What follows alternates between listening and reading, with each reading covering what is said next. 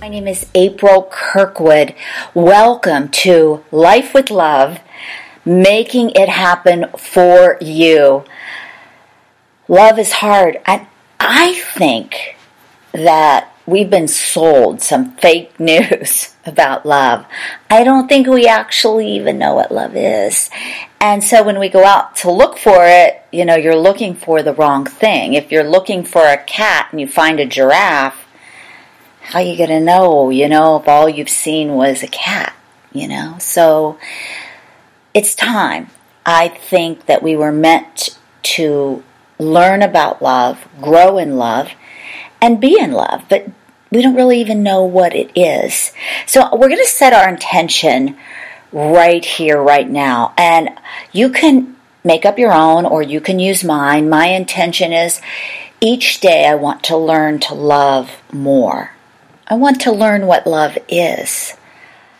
Um, I don't want to live without love. You know, one of the saddest days of my life is when my mother passed away.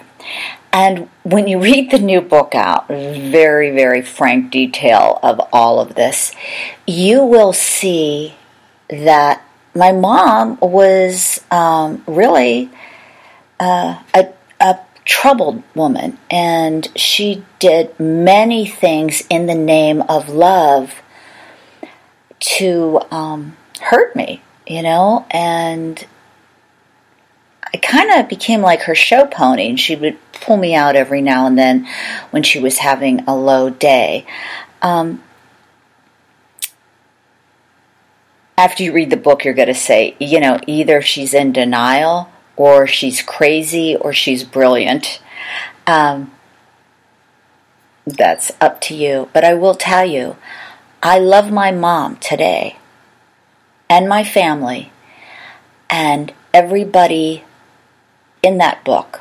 I love them dearly for what they gave me. And they gave me an opportunity to learn more about love, to learn more about myself and to practice. I think when you ask God for love, maybe He gives you circumstances to learn about love. Um, love is many things a society, um, marketing, TV, novels really only encompass the sexual part of love, the romantic part of love, the passionate part of love, which, by the way, only lasts like 24 to 32 months, and that is actually a physical um, phenomena in our body that we have carried with us through the ages in order to procreate. So, um, I, I think that there's a place for that, and I think that sometimes souls recognize each other by that connection. I have talked to people that knew they were going to marry someone at the get go, or they knew there was something about them, and and and they it might have not been right or looked right, but there was something that drew them together to learn from one another. Um, yeah, we can talk about codependence and family issues, and that's part of it. Because when you're born in dysfunction, you need someone else to teach you what dysfunction looks like so you can change and be that better person. And I am, um, I was raised in a codependent home. My mother had a personality disorder. But the point is,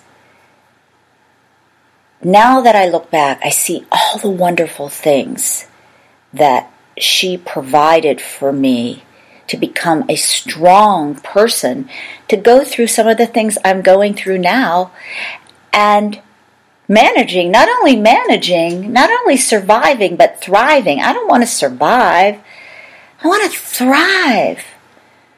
I want to be happy. I want to love. So let's think about this we pick our parents, we come into their world with all their stuff, they pick their parents. It's kind of like a global tribe, you know, with your little tribe within the globe.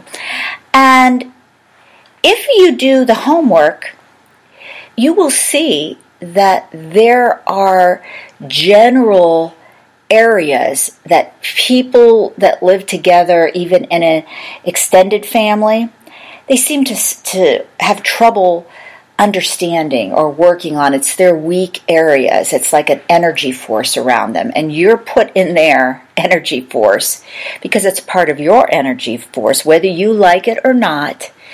And you have to change.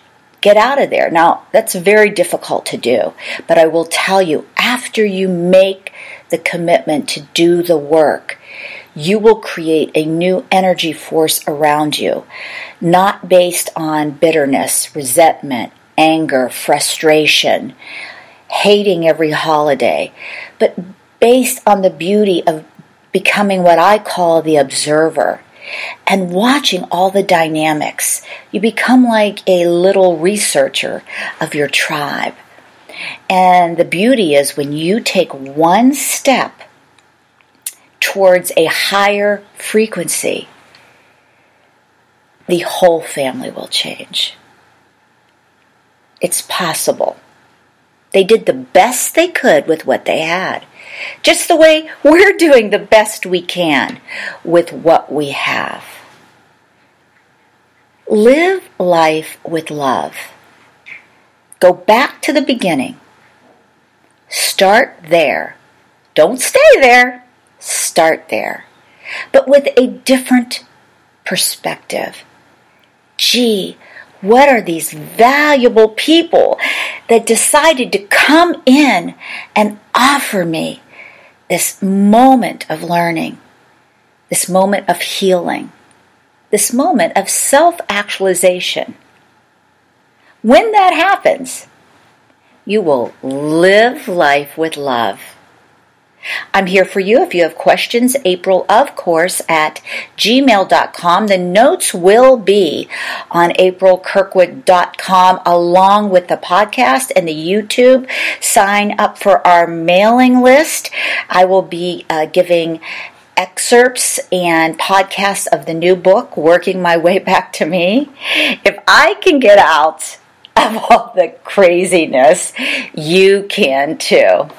Until we meet again, God bless. Life with love. It can happen.